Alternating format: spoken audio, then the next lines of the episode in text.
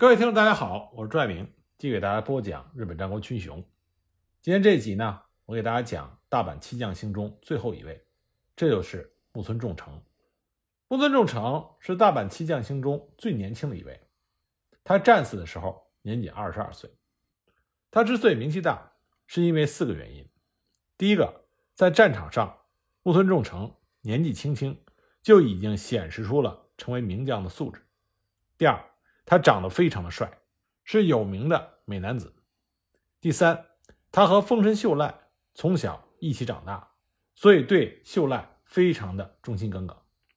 第四，德川家康在大阪的战场上只为两个敌人叹息过，一个是有日本第一强兵之称的真田幸村，而另外一个就是年轻的武将木村重成。那木村重成只活了短短的二十二年，却能让战国三杰之一的德川家康为他感慨，他到底是一个什么样的人呢？木村重成，一五九三年生于摄津国。关于他的父亲有不同的说法，不过他的母亲呢是丰臣秀赖的奶妈宫内菊清。因为母亲的关系，重成从小就跟随着母亲居住在大阪城里，成为秀赖的好玩伴，也是好兄弟。木村重成是丰臣秀赖小的时候唯一的玩伴，正是因为这层友谊，木村重成很早就当上了秀赖身边的小姓。而成年之后的木村重成，因为他出色的容貌。被推崇为当世的美男子，但同时他的性格沉着稳重，年纪轻轻就展露出一派大将之风。木村重成从小就生活在秀赖的身边，秀赖对他非常的信任，因此呢，在木村重成成年之后，他经常和其他丰臣家的重臣一起参加丰臣家的重要会议。他本身也是一位才华出众的年轻人，史料中写道，他的相貌。肤色白净，黑眉如黛，双目虽细，却炯炯有神。那么，随着丰臣家和德川家关系的日益险恶，而终结战国乱世的大战也就近近临近。木村重成作为丰臣秀赖的小姓，他必然无法逃避这场命运的决战。一六一四年，在决定丰臣家命运的会议上，年轻的木村重成和大野志长一起坚决的主张开战，这就促使。丰臣家当时真正的当权者奠基下定了决心，但是实力上的差距是明显的，有很多人就逃离了大阪。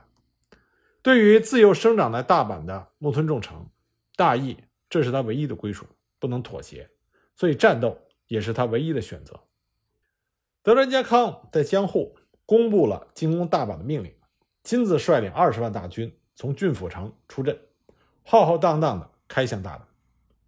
为了和德川家康抗衡，大阪方也招募了包括真田幸村、后藤基次等在野名将在内，总兵力达到了十三万人。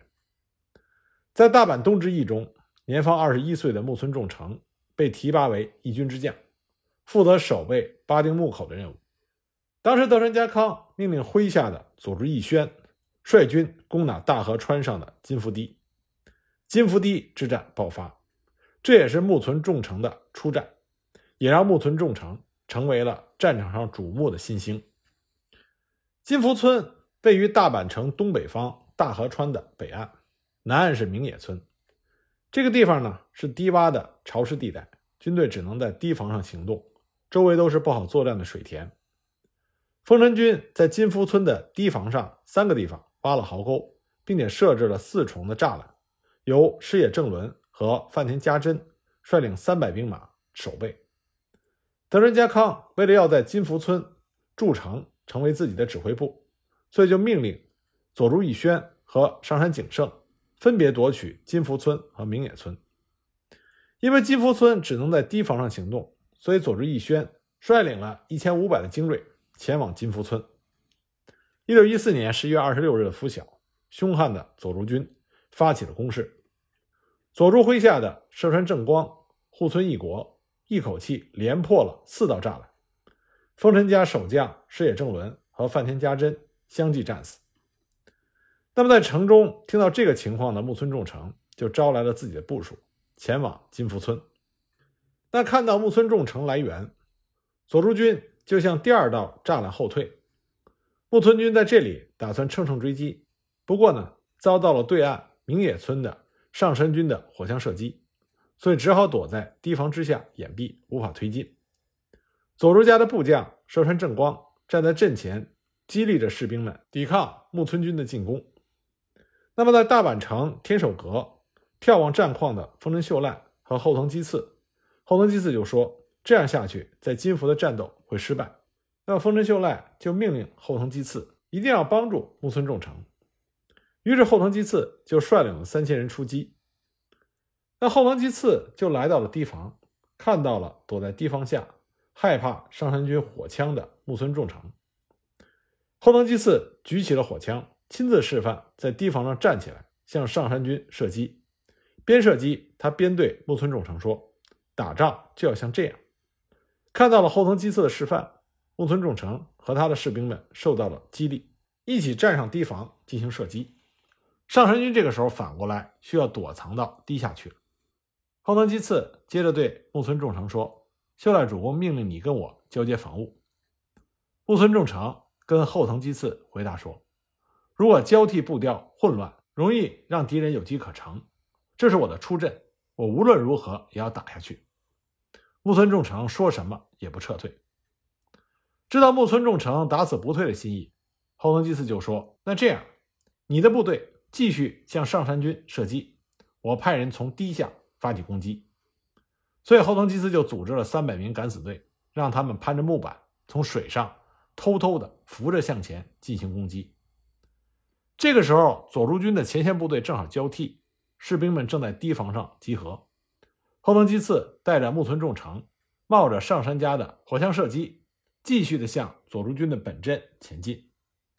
佐助军被打了一个措手不及，向第一重栅栏后退。此时呢，对岸的上山军阵营中射来了一颗子弹，打中了后藤基次的左臂，但是后藤基次跟没事人一样继续作战。射江正光在佐助军的阵栅前重整军势，在他的指挥下，一时之间抵挡住了丰臣家的进攻。但是藏在水底的后藤基次的三百敢死队这时候开始了突击，佐助军再次后退，射江正光也被狙击身亡。得知前线崩溃，射江正光战死的消息，佐助义宣大为愤怒，亲自拔刀指挥，却也无法止住败势，连他的齐本队也开始崩塌。陷入绝境的佐助义宣只好再向上杉军求援。已经在明野村击退丰臣军的上山景胜，就派遣自己的手下火速的前往增援，从侧面开始攻击。丰臣军一看德川军的势大，决定撤退。就返回了大阪城。那金福第一战虽然是不分胜负、无功而返，但是作为初次上阵的木村重成，他的武勇果敢的表现也在全军上下广为流传。也许是为了对自己童年密友的鼓励，丰臣秀赖给予木村重成极高的评价，赐予他感谢状和名品类差，并且称赞他是日本无双的勇士。不过木村重成并没有因此而骄傲。他反而非常谦虚地向真田幸村还有后藤基次请教作战之道，在后来的真田丸作战中也有勇敢的表现。那么，在金福堤之战和真田丸之战之后，德川家康就提出了和谈的提议。木村重成、真田幸村、后藤基次这一班武将全部都表达了强烈的反对之意。不过，滇殿最终还是答应了德川家康提出的所有条件。木村重成是作为丰臣家的使者，被派到二条城与德川家康会晤，收取家康的议和誓言。当场，木村重成就在一众德川家重臣的面前誓言，以血印如此不清晰的誓言，东军是否没有议和的诚意？他的这个指责使在场的德川家臣十分的震惊。为何明显处于下风的丰臣家的使者，竟然敢如此的嚣张？不过，德川家康。仍然面不改色地把印章重新的按上，交给了木村重成，达成了双方和睦的目的。也正是在停战期间，丰臣家的重臣真野赖包为自己的女儿青柳向木村重成提亲。那木村重成整日里军务繁忙，也不知道自己什么时候就会战死沙场，就回绝了这门亲事。真野赖包说：“身处乱世，不能没结婚就死去。”木村重成非常感动，所以呢，就和清流两个人相见，两个人郎才女貌，情投意合，很快就结为了夫妻。不过，只过了不到四个月的幸福生活，就因为大阪夏之阵的爆发而终成诀别。在双方停战期间，大阪城的护城河被填平，而且内城河、瞭望楼、围墙这些防御措施也全部拆除，只留下了本丸。当德川军再次来袭的时候，苦于防御力大幅下降的大阪城，野战反而成为了制胜的机会。前面呢，我们已经多次讲了关于大阪夏之阵最后决战中丰臣家的安排。那木村重成，他是率领着四千七百的兵马，与统帅五千兵马的长藤我部胜亲，分别是往若江和八尾出发，准备在德川军的主力在道明寺迎战的时候，趁机从侧面进行突袭。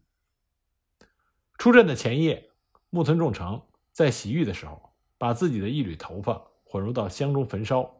以示自己的必死决心，然后将“道之之路，木村长门”八个字刻入自己的佩刀。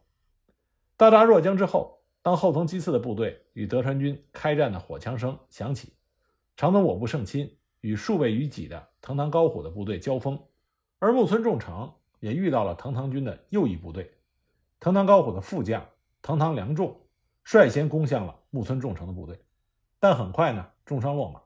双方展开了混战，乱军之中，木村重成下令火枪全开，将藤堂军的右翼主将藤堂良胜当场击毙。近午时刻，统领着德川家赤备军团的景一直孝加入参战。由于之前的作战，木村军已经有了一定程度的疲劳，面对着还是生力军的景一直孝的先锋的突击，产生了混乱。在逐渐败退的局面中，木村重成硬是发挥他的统帅力。整合手下的兵士反攻，使得一向夸耀是德川家精锐的赤备锦衣军死伤渐多。可惜老天爷并没有垂青木村重成，木村军的左翼遭到了神原康盛的攻击，全军崩溃。重成在激战之中气力耗尽，被德川军讨取，享年二十三岁。他为了自己的主公兼好友丰臣秀赖而战，但终于不能力挽狂澜。为了心中的大义，壮烈而死，在乱世之中留下了自己年轻的武名。战后，德川家康亲自检视敌方的手记，当他看到木村重成的手记的时候，发现这个年轻人的头发显然在上阵之前经过很好的修整，还用香熏过，依稀可见其生前的英俊相貌。德仁家康回忆起木村重成生前的英姿，感叹道：“这个年轻人很有名将的潜质。”如果能够很好的成长，将来也许会有所作为吧。如今却年纪轻轻的战死了，真是令人惋惜。木村重成死后，他怀孕的妻子清柳在大阪落成之前逃出，投靠了晋江的亲戚，后来产下一子。不过清柳觉得生无可恋，在一年之后，木村重成忌日的当天切腹自尽，而他们的儿子跟随着亲戚改名为马柳元左卫门。血脉一直持续到了今天。又过了一段时间，天下承平已久，就忍人悄悄地在大阪城外被木村重成立了一座墓碑。当年这位充满着坚定毅力的年轻武士的精神，那么这座墓就被人称作无念冢。